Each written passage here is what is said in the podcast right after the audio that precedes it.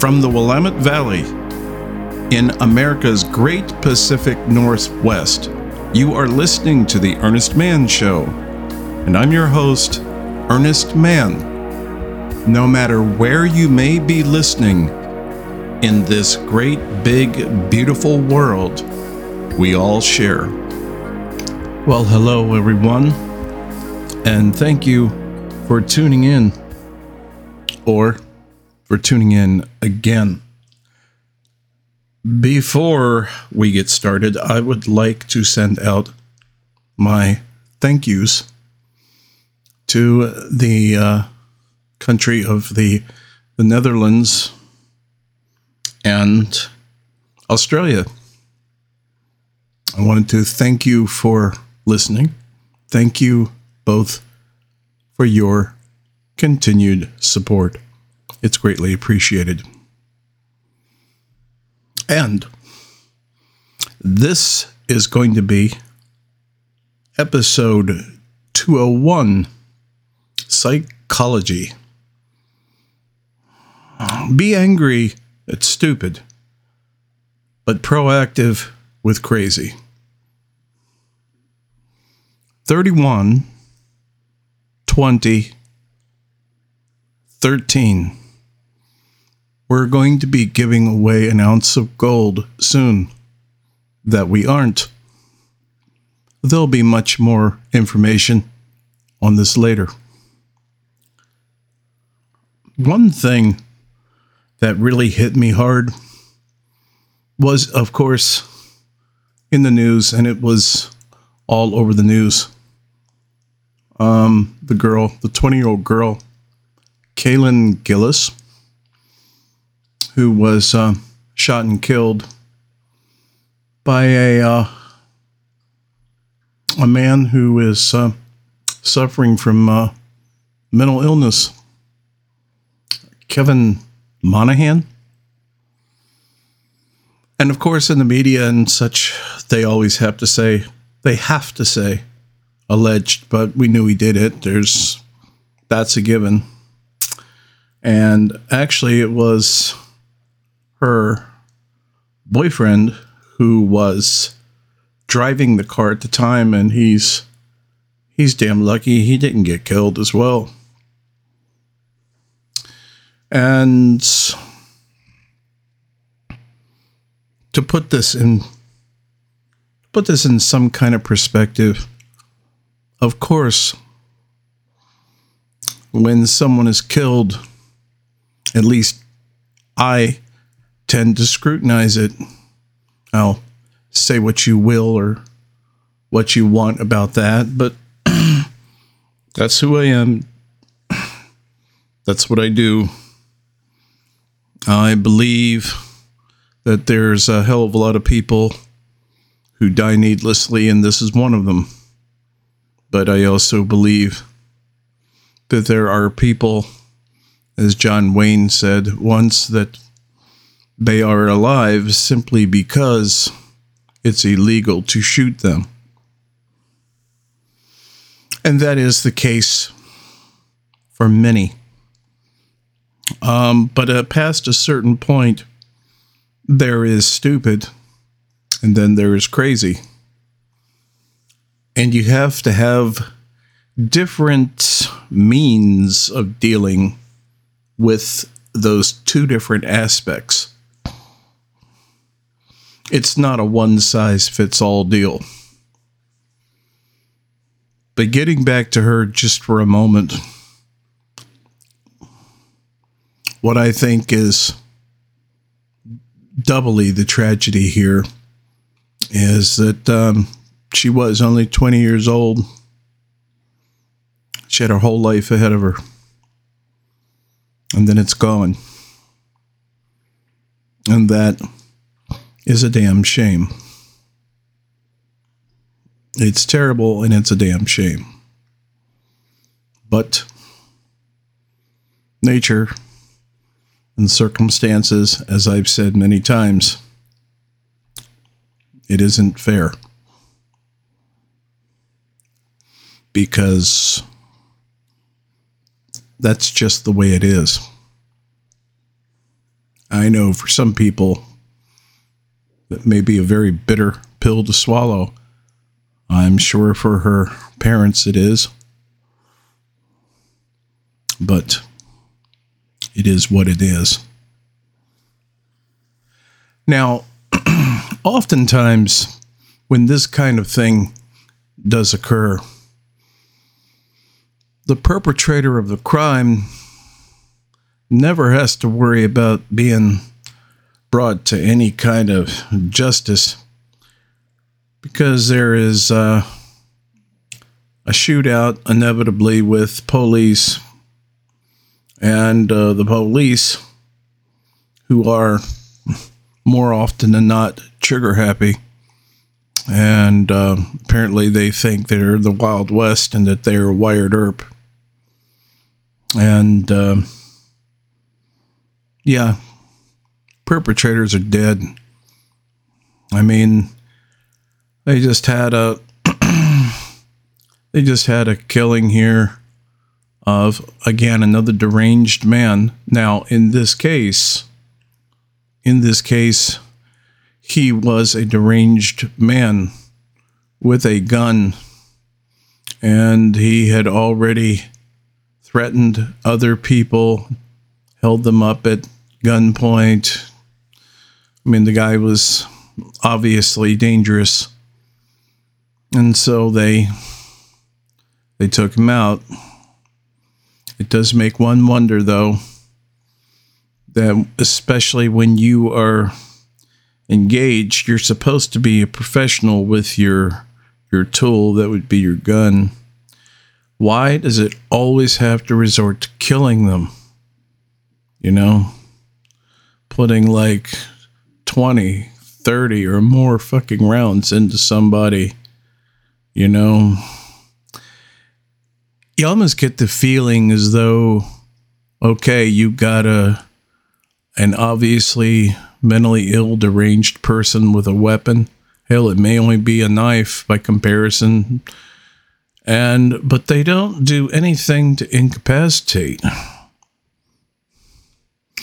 I mean, I would be willing to bet you, if they did what I wanted and what I think should be done, it's like only, again, in the most absolute extreme cases, your job is to incapacitate, that is, to put them down. That doesn't mean with a headshot or multiple headshots. Yeah, that puts them down permanently. I'd say, no, no, no. You can put them down with leg shots. I say, now, sometimes there are some extreme cases where it still might be warranted, you know, but, uh, you know, you, you shoot a guy in the leg two, three, okay, four times. Um, yeah, especially one in the knee area. They're not going to be able to run towards anything. They're not going to be running anywhere. They're going down. They might crawl, they might crawl around some, but they're not running towards you. By that time you got your back up, you could literally, you could literally throw a net over them.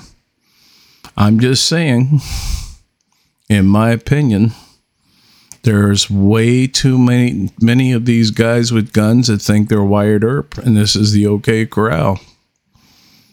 So... But in this case, getting back to this guy, um, that didn't happen. And, um, you know, he's gone to trial and going through the whole process.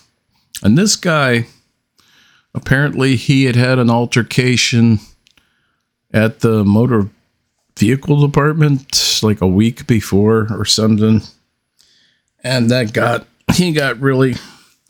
angry and was uncooperative. So, you know, he went storming out of the place, and you can tell. That's my point. That's the thing. There are people that you want to make a mental note of, make a legal note to do something that they are not stable. And you know the type. You know who I'm talking about. And then we had another case. Um, these things happen in rapid succession. We just had this, this girl, very young girl, and she was, this was in Texas at an H E B supermarket, and she just accidentally, I've, hell, I've done that myself. She accidentally got into the wrong car because it looked exactly like her car. I felt foolish. I go to grab the handle. Usually it's locked, and I say, what the hell? And then I look inside, and it isn't exactly my stuff, and then I feel like a fool because I tried to get into the wrong car. But this car was open, and then there was some man sitting in the passenger seat, and uh, she... They said she apologized and, and you know, was backing away. He shot shot at her. They didn't kill her, but still. And let's see. Beyond that, we had um, this other guy who uh, was a wanted criminal because he had attacked his girlfriend with a mini sledgehammer just a week prior to this. But it was something as simple as a... Kids are playing basketball, and the basketball bounced onto their property or their lawn or something. And now this guy is a fugitive. At least he was a few hours ago. You got this guy who's a fugitive because he shot several people, including a, a six-year-old girl and her parents and a friend. And it just goes on and on. Now, I don't know about you, but what that tells me is that we, what we have here is um, we have a combination of several dysfunctional things going on at the same time. And that does not spell, that is not good. In this case, we're talking crazy. So that means that to a certain extent, every single time you walk out your door, well, just imagine that not only is the world crazy, but it just got a little tiny bit crazier. Each time, each damn time you walk out, isn't that, isn't that something to contemplate? Now, I don't know about you, but I don't like it. Um, that's not going to keep me from doing what it is I need to do in life. I just go about it a little bit differently. But what I'm trying to say, that in my opinion, not just for the case of sensationalism. I think there is something to the argument that uh, the world has gone crazy, and it is getting crazier with each passing day. And then there's two reactions to this. Um... There's the flight or fight action, reaction. And if that's not an option, well, then you have more of a, I guess you'd call it a hunker down reaction. So it's sort of a hair trigger on you, and that you respond to anything out of the ordinary, and then you develop your own hair trigger for anything that seems unusual. So that's what I mean when I'm saying to you that it's, it's, you know, self-perpetualizing. But there is a difference between what is stupid and can actually cause this to happen. And then there is just, you know, dealing with crazy. So what I'm saying is, my contention is that one is begetting the other. And that is something that I have said before. The more people that you put in to a given space, they just simply become crazy. And some people have a greater tolerance for, for those conditions than others. Now, this this fellow who did the shooting in the case of this girl, this Kevin Monahan guy, um, it's been known in his case for some time that he's not playing with the full deck. He is real asocial. He is very, um, he's been very vocal about basically, you know, being that way, of being asocial and argumentative. The, you know, something, something's not right up there, and whatever that may be. And it may simply just be that some people just have uh, an even tighter threshold on what they can handle as far as other people are concerned, because we're all individuals in that respect. Some people, for instance, um, and this has been checked cross-culturally, because, for instance, many Americans or many people from around the world um, simply assume, they erroneously assume that all Mexicans, oh, that they can just eat the most insane, hottest, hottest foods there are. And actually, that's not so. I have met several Mexican people, and they cannot stand hot, spicy food. And I would joke with them, and I rib them, and I say, well, some damn Mexican you are. You don't want any jalapenos or any? And they just laugh it off. And so, you know, to make that assumption, well, I'm the ass, the mistake is on me. Well, it's the same thing as other behaviors are concerned as well. And that includes sociable agree- agreeableness. Social agreeableness. How well one gets along with others. And apparently, this Kevin guy, uh, this is the man that that did shoot this young woman. He didn't get along with anybody. So, this manifested itself, though, a long time ago. You know, he he hadn't been acting this way just for like a week. This has been this has been going on for quite some time. So, in other words, the signs of dysfunction and crazy, they were there.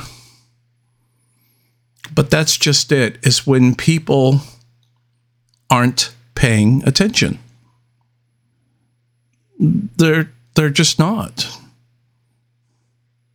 So, when you have something, and it's just, you know, I'm taking my hand and making that that motion over my head as I speak to you.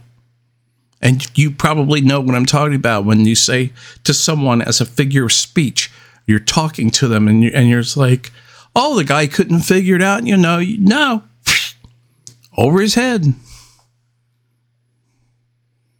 You, hopefully I'm conveying this well. It's not visual, I know, on a T V screen. That's why radio was so great, that because you can you can conjure your own images of someone doing that, but you should know what the hell I'm, I'm trying to do. I mean, it's over their head. Well, that's what I mean. There's just so much that's going on over the head. And um, you end up with this is, well, this is what you end up with. You end up with all of these people because what they had in common was extremely uh, asocial behavior in all the in all these cases of the things that I mentioned. If you look and examine all of them, they all have the same symptomatology. There's something you almost know almost immediately that there's something wrong with them. That's why when mothers, even who they have babies that are just babies, you know, few months old, and that can be expanded to six months, okay, a year, and they know what should be going on. They know. They know intuitively, and they know even from that young age, and I'm talking about babies that turn into physically that turn into children who have any number of mental disorders, everything from Asperger's syndrome to mental retardation, just so many other factors. But one big, one big thing that runs through all of them is when they're not responding to the mother, they're not responding to the common stimuli. Babies are supposed to be, they could be laughing and giggling, and you're trying to connect with them and play with them. And when they're not doing that and they're looking, they'll look at anything in the room but you. Then you know, there you go. They're off to the races. Something's wrong. And if things haven't radically changed in a, you know, in a couple of years, then, you know, you you've got some pretty good indications of something that's wrong, because unlike wine, it doesn't get better with age. Typically, actually, it gets worse.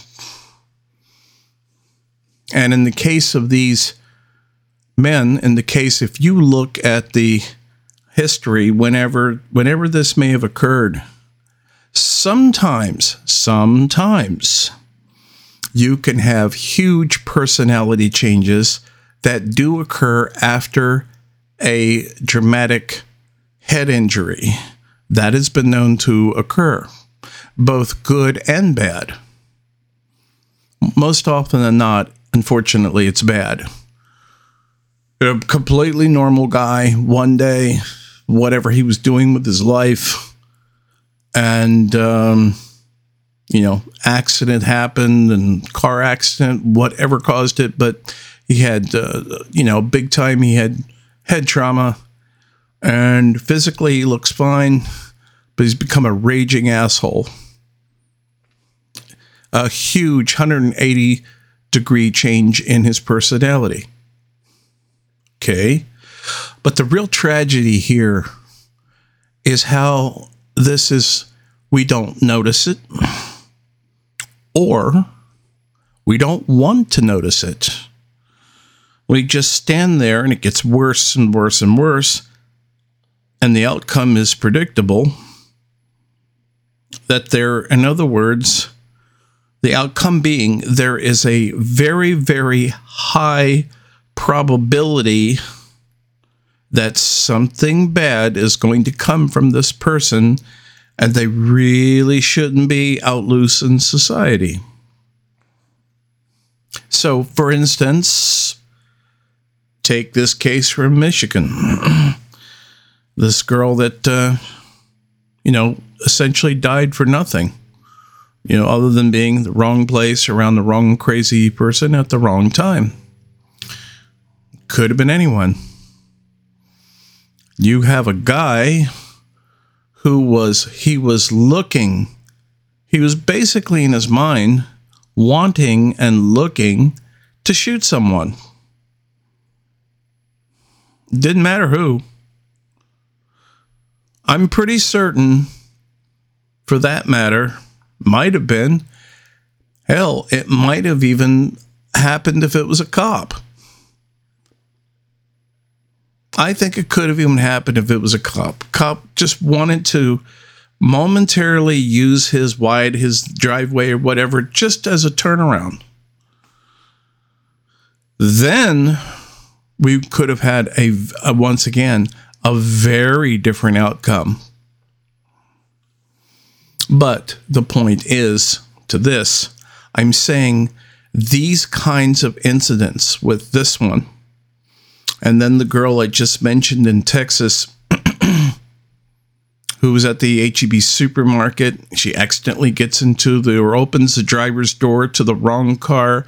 There's a guy sitting there and he shot her and I believe shot someone else. The guy's sitting there with a gun.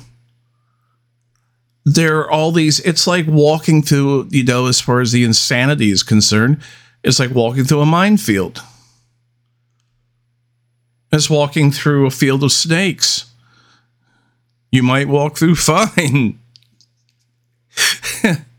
But it seems like the cruel thing is, with every passing season, and you, by the way, to get to wherever you need to get for water, food, whatever, you, let's just stipulate that you've got to walk through this field. And every every season, or month, or whatever the case may be, it's in the tropics, but it just gets, you know, every every month they, it's like they, I don't know, they multiply, or someone takes another bucket of snakes and says, okay, well, we only had three fatalities this week, but we're gonna release, here's another five gallon bucket full of snakes. And tell us, God damn it, we want to we want to see some people bit. We want to capture it on film. And of course, the media, of course, they have a field day with this. Well, what I'm talking about is you're dealing with uh, a, a big increase in mental illness. And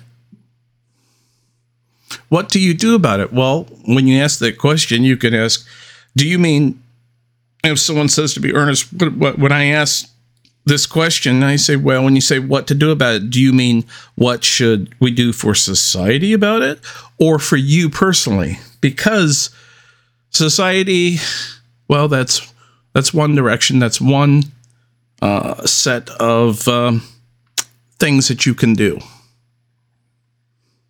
It's one methodology. And then if it's personal, then that's a whole different set of methodologies. They have, they diverge. There's two different, wildly different actions that you, you need to do. I know them both. On the personal level, well, that is personal to you and your situation. So that's why, one of the reasons, at least, why I don't talk about that at this time, at this episode, at this show, because it is an individual situation.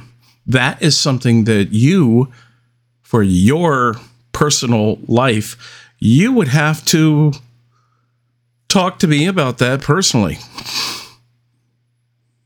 I'm not adverse to that. But it is all personal as far as that's concerned. Societal, that's different.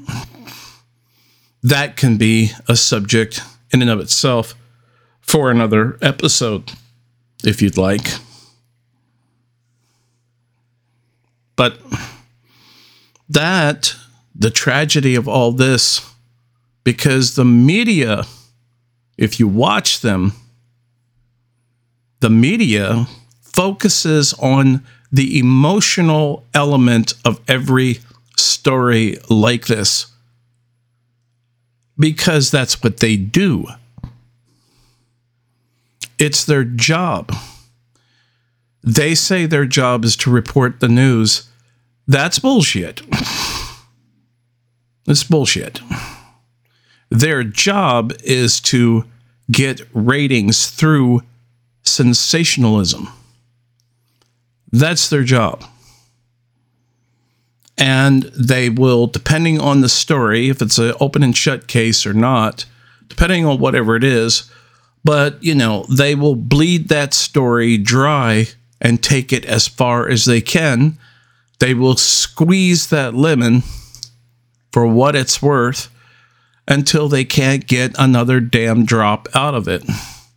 So some lemons they get are little tiny lemons, and some of them are gigantic, big, huge, juicy lemons. Way back several, several years ago, the O J trial and all the sensationalism with that. Now, that was a huge lemon. That was actually many lemons, because they, they bilked and squeezed that for Christ for months. Again, soap opera, folks. This here, not so much. They could, they could run with this for a while, but overall, not so much. Honestly, it's just a very, very sad story of what happens when just regular folks running their day-to-day lives encounter crazy. And this is why, as I've said many times, that you don't want to be, at least not on, you don't want to be on crazy's terms when you engage with crazy. That is the worst position to be in. You don't want to have to negotiate with crazy. Bad idea. Bad things happen. And like I said, there are ways to, well, not only avoid it in your life. I mean, you can, depending, if you've had to deal with a lot of crazy shit, depending on certain factors, you can completely eliminate it. I'm not talking about there's old crazy and there's new crazy. The old crazy, you can get rid of it. I know how to do that too.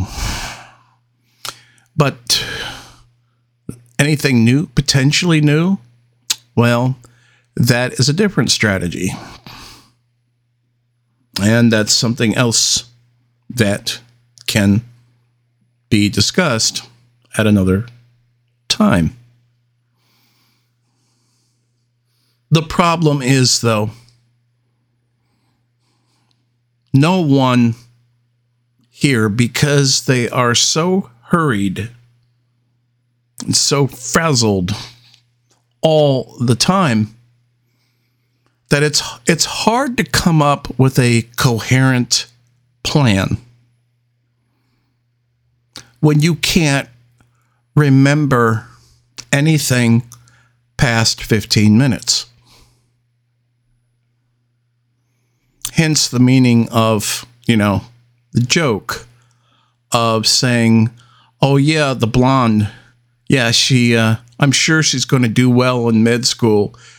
You know, she's got the attention span of a canary. That's what I mean. That's exactly what I mean. And you know how you can test yourself to see if what I just said to you is true. Is I had asked at the beginning of this show, I'd asked you to uh, remember that I was going to state that I was giving something away here, and I said I'd come back to it. Very beginning of the show, something I was giving away. Do you remember what it was? Without, of course, rewinding this and listening again, right now, instantly off the top of your head, do you remember what I said I was giving away? If you don't, that is supposed to demonstrate and illustrate what I've been talking about for the last half hour. So, other than that, I uh, all I can say is, until next time, I'm out of here.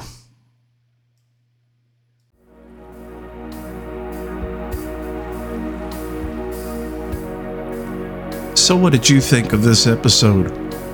You can go on over to the earnest man show dot com, find this particular episode number, and leave a comment for me and the rest of the world just below the player in the comments section.